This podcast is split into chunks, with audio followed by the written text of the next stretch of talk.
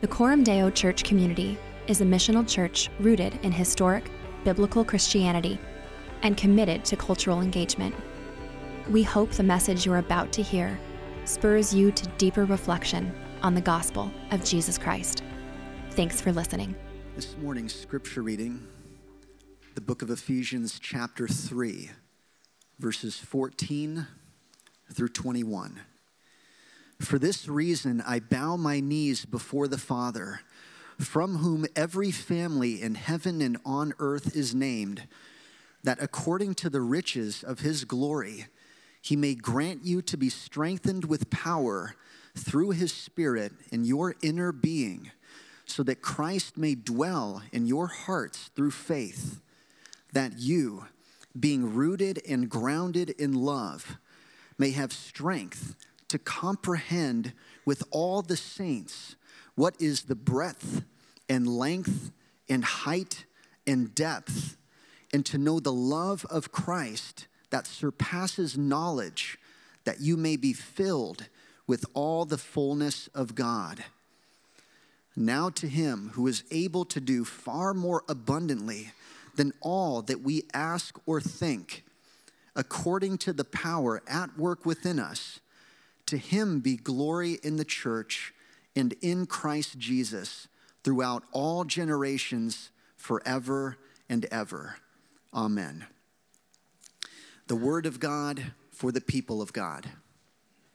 If I were to ask you, what one thing do you need to thrive as a Christian, what would you say? The passage you just heard read answers that question. According to the Apostle Paul, the one thing that you most need is to know, to really know the love of Christ. That's what we're going to talk about this morning.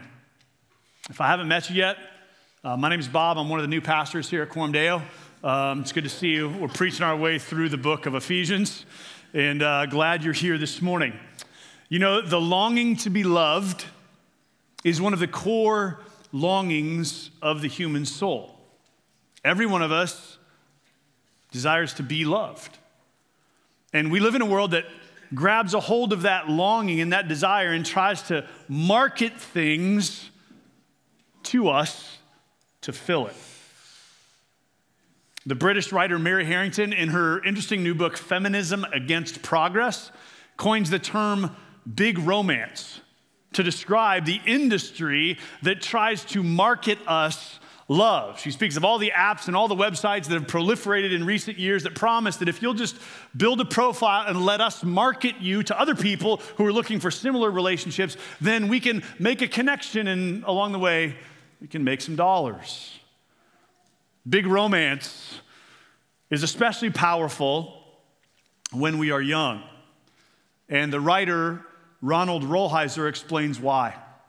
He writes, in our adolescent years, we believe that someday we will find a great love who will take our loneliness away. That yearning drives us outward. But the young Jack who falls in love with the young Jennifer is not in love with her, though he thinks and feels that he is. He is in love with love itself and with the archetype of femininity that Jennifer is carrying. In effect, in loving her, he is loving all women, is loving femininity itself, and is loving half of the Godhead. For this reason, at this time in his life, Jennifer is enough for him. But in the end, Jennifer is just a singular, individual woman. She cannot carry all that Jack is seeing in her. She alone cannot take another person's loneliness away. Eventually, reality will break through, and Jack will realize that he married one singular, limited human being. At this point, love becomes a decision, and that is the real beginning of maturity. Or at least it can be. I would argue, to go a step further, that maturity begins when we get honest about, or start to become honest about, the limits of our capacity to give love and to receive love. A few years back, singer-songwriter David Wilcox wrote a song that captures those limits. Let me read to you some of the lyrics. I try so hard to please you, to be the love that fills you up. I try to pour on sweet affection, but I think you've got a broken cup. Because you can't believe I love you. I try to tell you that there is no doubt, but as soon as I fill you with all I've got, that little break will let it run right out. I cannot make you happy. I'm learning love and money never do. But I can pour myself out till I'm empty, trying to be just who you'd want me to. I cannot make you happy, even though our love is true. For there's a break in the cup that holds love inside of you. Later in the song, Wilcox turns the focus to his own brokenness, and he sings, you cannot make me happy. That's a money-back guarantee. But you can pour yourself out till you're empty, trying to be just who I'd want you to be. You cannot make me happy. It's just the law of gravity. And that break in the cup that holds love inside of me. The song concludes this way. We cannot trade empty for empty. We must go to the waterfall. For there's a break in the cup that holds love inside us all. What a profound statement of the human condition. We all want to be loved, and yet there's a break in the cup that holds love inside us all. And that affects our ability to receive love from other people, and it affects our ability to receive God's love. And that's why this prayer at the end of Ephesians chapter 3 is in the Bible. The thing we most need is to know the love of God. That's what Paul wants for the Christians in Ephesus. It's what I want for you. It's what the Holy Spirit of God wants for all of God's people. And so here's what I want to do this morning. Here's my goal. I want you to walk out those doors this morning more convinced than when you came in of the love of God for you. So here's what we're going to try to do. 3-point sermon. I want to talk about the immensity of God's love, the challenge of God's love, and the grace of God's love. Let's consider first the immensity of God's love.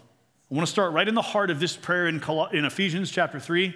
So if you have a Bible, I want to invite you to go there. And we're going to start right in the middle of the prayer, in the middle of verse 17. Jump right into the center of this prayer. Says, after the little hyphen there in verse 17, that you, being rooted and grounded in love, may have strength to comprehend with all the saints what is the breadth and length and height and depth, and to know the love of Christ that surpasses knowledge. Now, when we want to think about the size of something, we think in terms of dimensions. How many square feet is that house?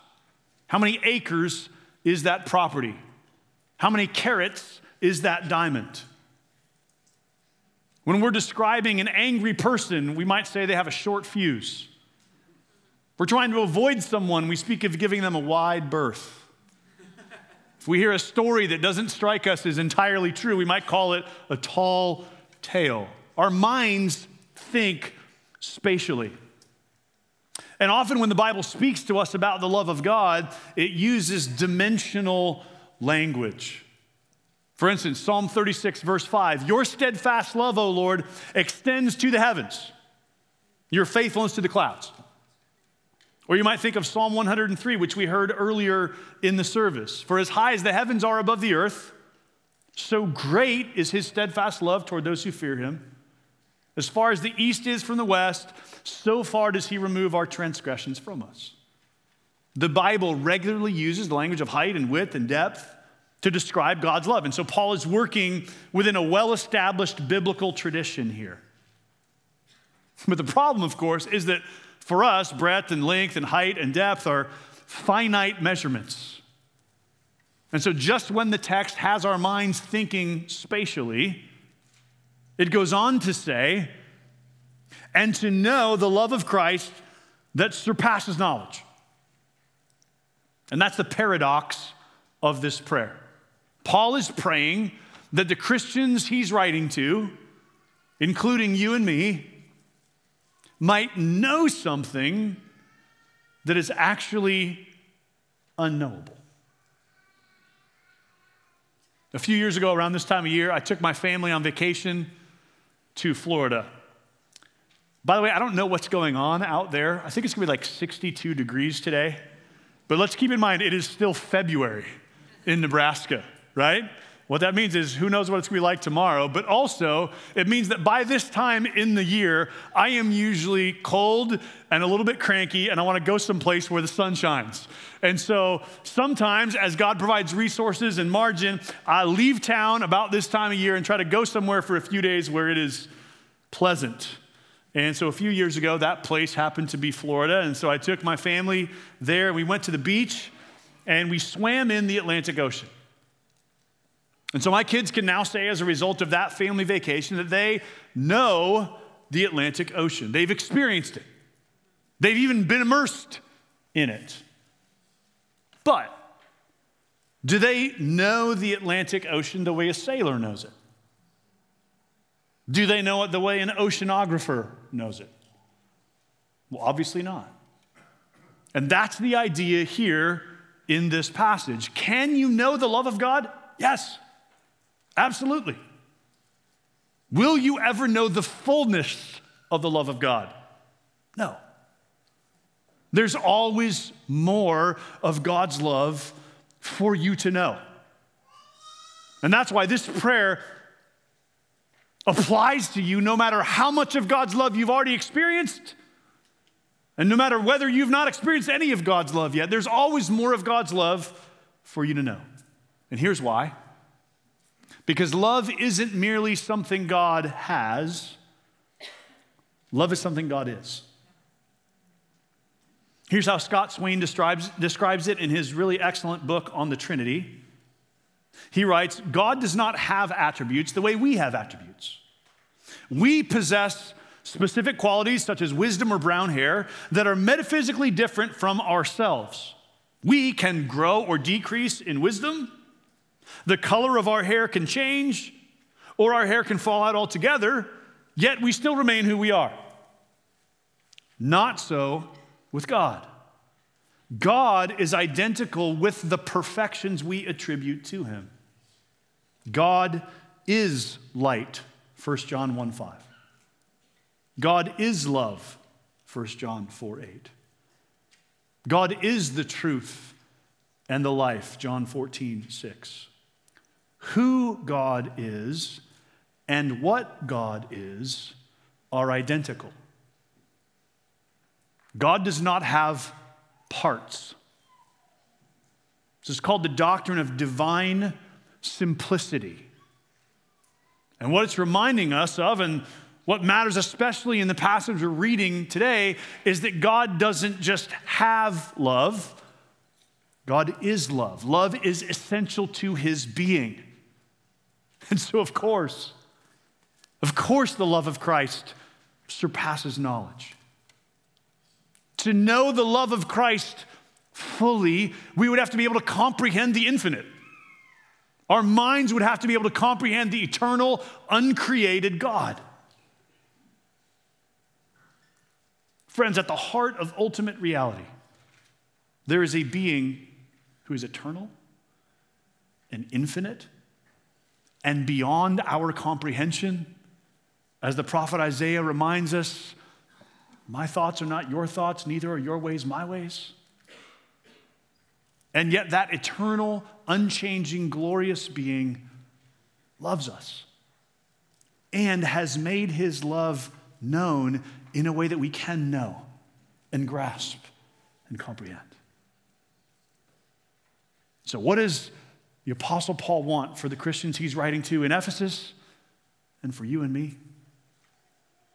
Well, he wants us to know, to comprehend the breadth and length and height and depth, and to know the love of Christ that surpasses knowledge. There is no love like this love. There is no love that's as deep and as vast and as overwhelming and as boundless as the love that God has. And Paul wants us to know that love. So let's think, secondly, about the challenge of God's love. I want to go back to verse 14, and I want you to notice the strength language that you're going to see in this passage.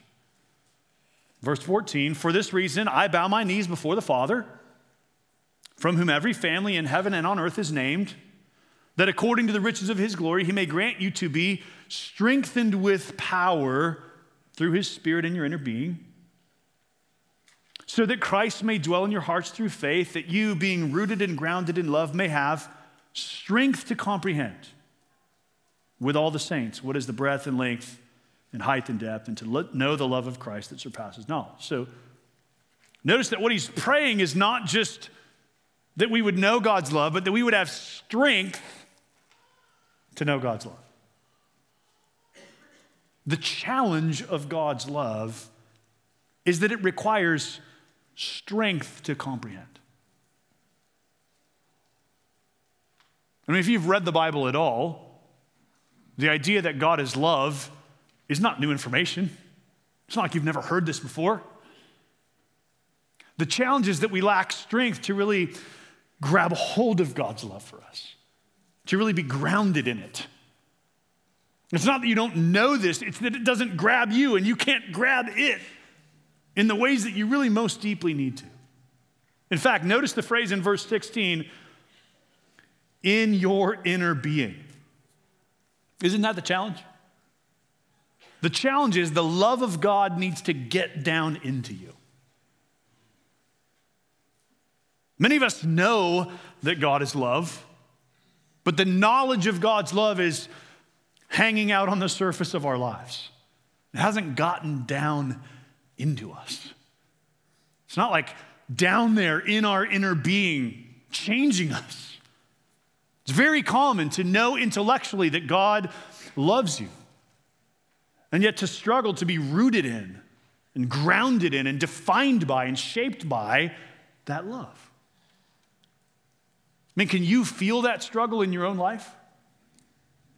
Can you feel that gap between knowing that God loves you and really knowing that God loves you? Can you feel that unbelief in your inner being? That disconnect between what the page says is true and what you sense to be true. That's the struggle. That's the challenge of God's love.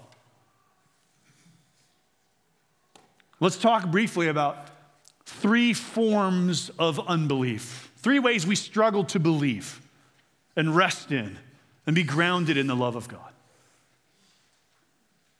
Here's the first form of unbelief. The belief that God loves a future version of me. Aren't you prone to this?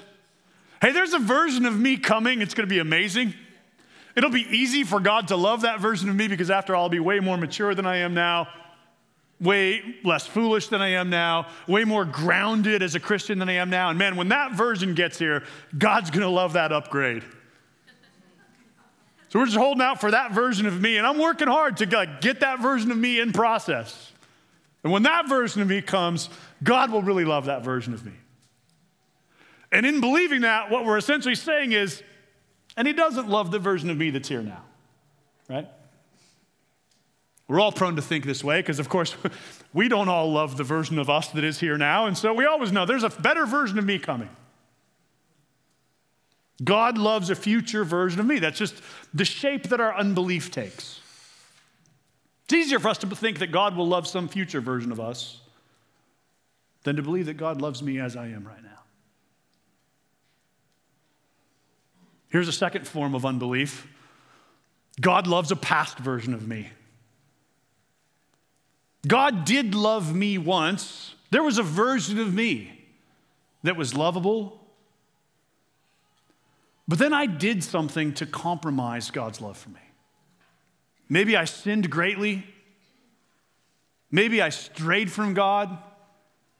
Maybe I turned away from him for a season of time. And so the version of me that exists now is a less lovable, less deserving version of God's love.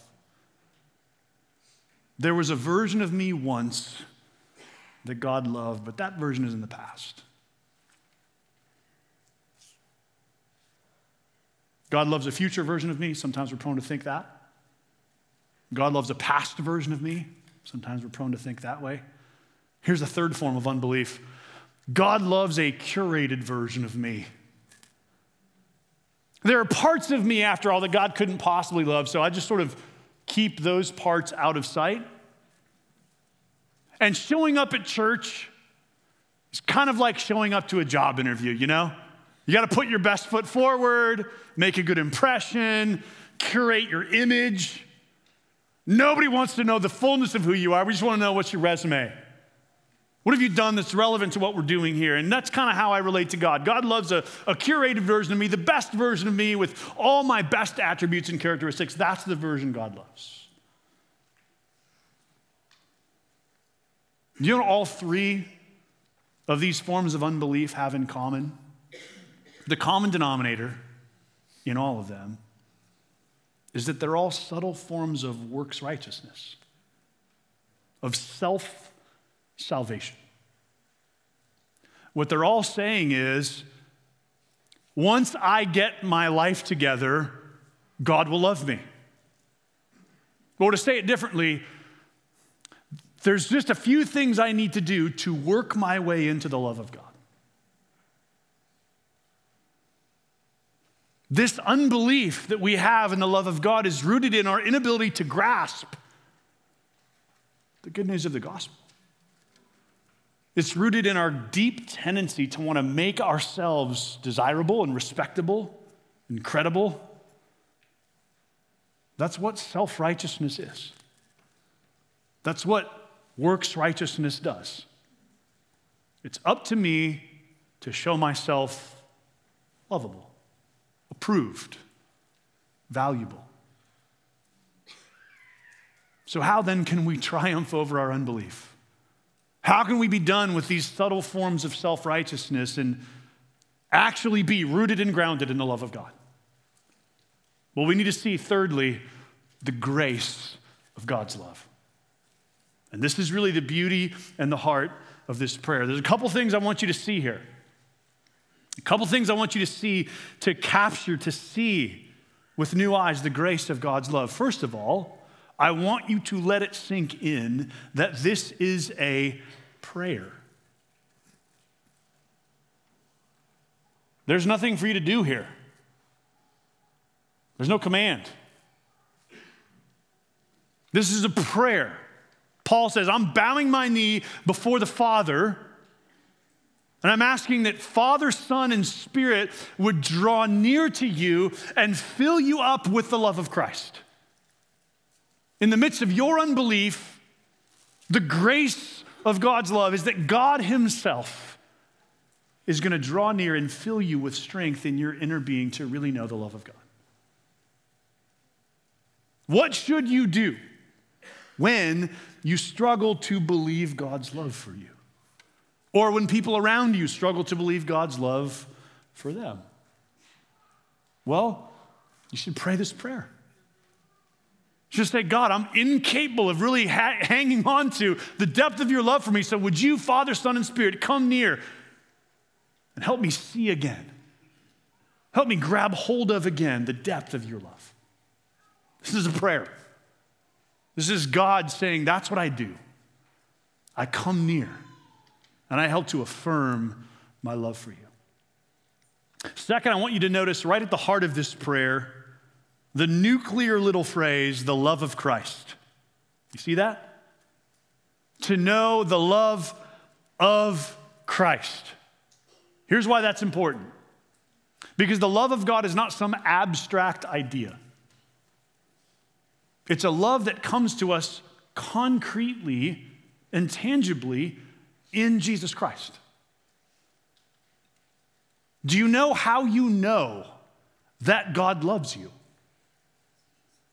You know because he sent his son. This is what the scriptures proclaim. Romans 5, verse 8. God shows his love for us how? In this. While we were still sinners, Christ died for us. Romans is saying, hey, how do you know God loves? How does God show his love? Well, like this. While you were still a sinner, Christ died for you. That's how. 1 John 4, verse 10. In this is love, not that we have loved God, but that he loved us and sent his son to be the propitiation for our sins. God loved you and sent his son while you were still a sinner. Okay, to say it another way, God loved you before the future version of you or the past version of you or the curated version of you ever existed. What did you do to earn his love? Nothing. What must you do to keep his love? Nothing. Do you see the grace of God's love? It's a love that's made tangible and real in the life and death of Christ. It is God's love that moved him to send his son, that we might be reconciled to him.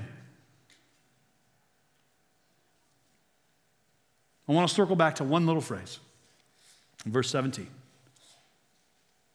So that Christ may dwell in your hearts through faith. That's the little phrase, through faith. How does the love of God get down into you? Like, what we really need is not just to know that God loves us, but for it to get down into our inner being in a way that roots us and grounds us and strengthens us. How does the love of God get down in us? The answer is through faith. And faith is simply taking God at his word. There's no power, no magic in faith. Faith is simply counting as true what God says is true. And here's why this matters. Here's why it's crucial that we grab this. Because our modern world has mostly convinced us that love is an emotion. And the way you know that love is real is by how intense it feels. And so many modern Christians crave some emotional experience of God's love. And that's not a bad thing. The language of this passage is existential language. It matters that you have a personal experience of the love of God for you. But verse 17 is telling you that that experience, that personal sense of the love of God for you comes through faith, through taking God at his word. I'm going to use a cheesy little illustration here that requires you to go back in your mind to the dawn of the city of Omaha, to the heyday of Union Pacific Railroad, to the days of the steam locomotive. In those days, you had the steam engine, you had the coal car or the tender, and then you had the rest of the train. And for this train to go, someone had to feed coal into the locomotive to fuel the engine. And if you stopped feeding coal, the train would run out of steam.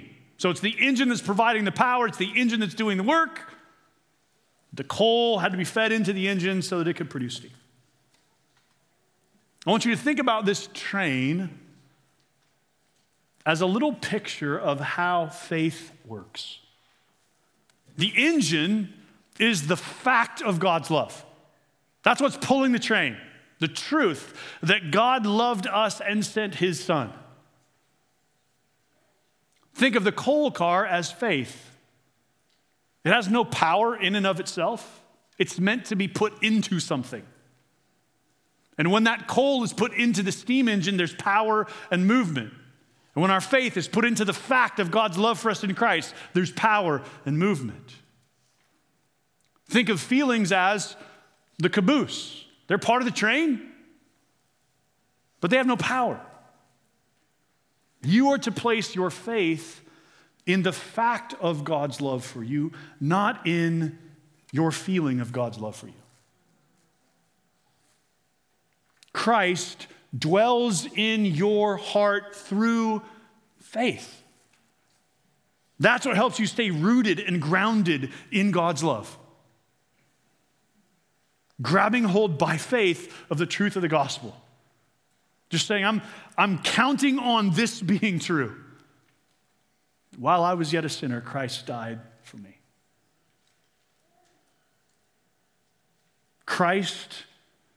That Christ may dwell in your hearts through faith.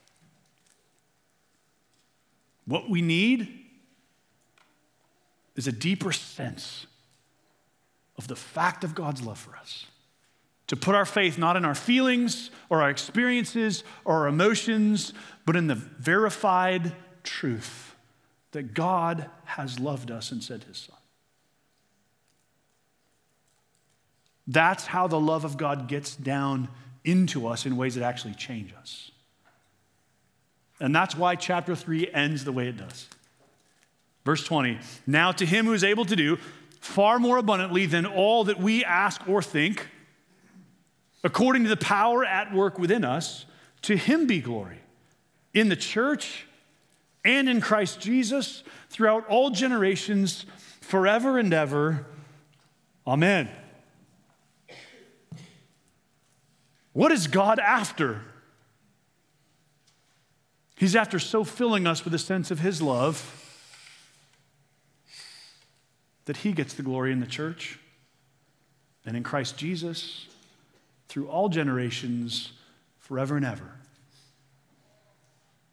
How can finite humans know the love of Christ that surpasses knowledge? Well, by him who's able to do far more abundantly than all we can ask or imagine. How can our broken cups hold the love of God? Because God is able to do far more abundantly than all we ask or think. How can we be rooted and grounded in God's love despite our persistent unbelief? Because there's a God who is able to do far more abundantly than all we ask or think.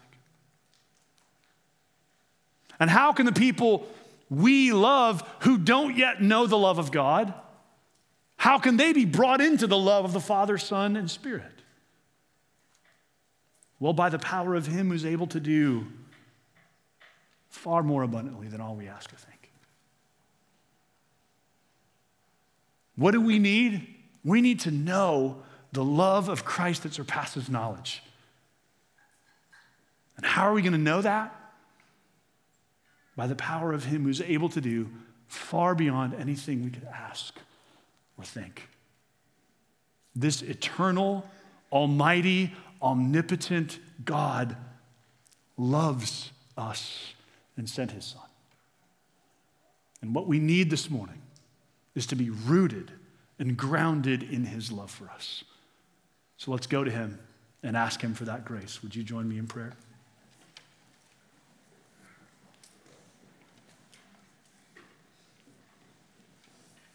Our God, we praise you this morning. We say with the scriptures that you are able to do far more abundantly than we ask or think. And so we ask that you would grant us to be strengthened with power through your Spirit in our inner being, so that Christ might dwell in our hearts through faith. So that we, being rooted and grounded in love, might have strength to comprehend with all the saints the breadth and length and height and depth of the love of Christ that surpasses knowledge.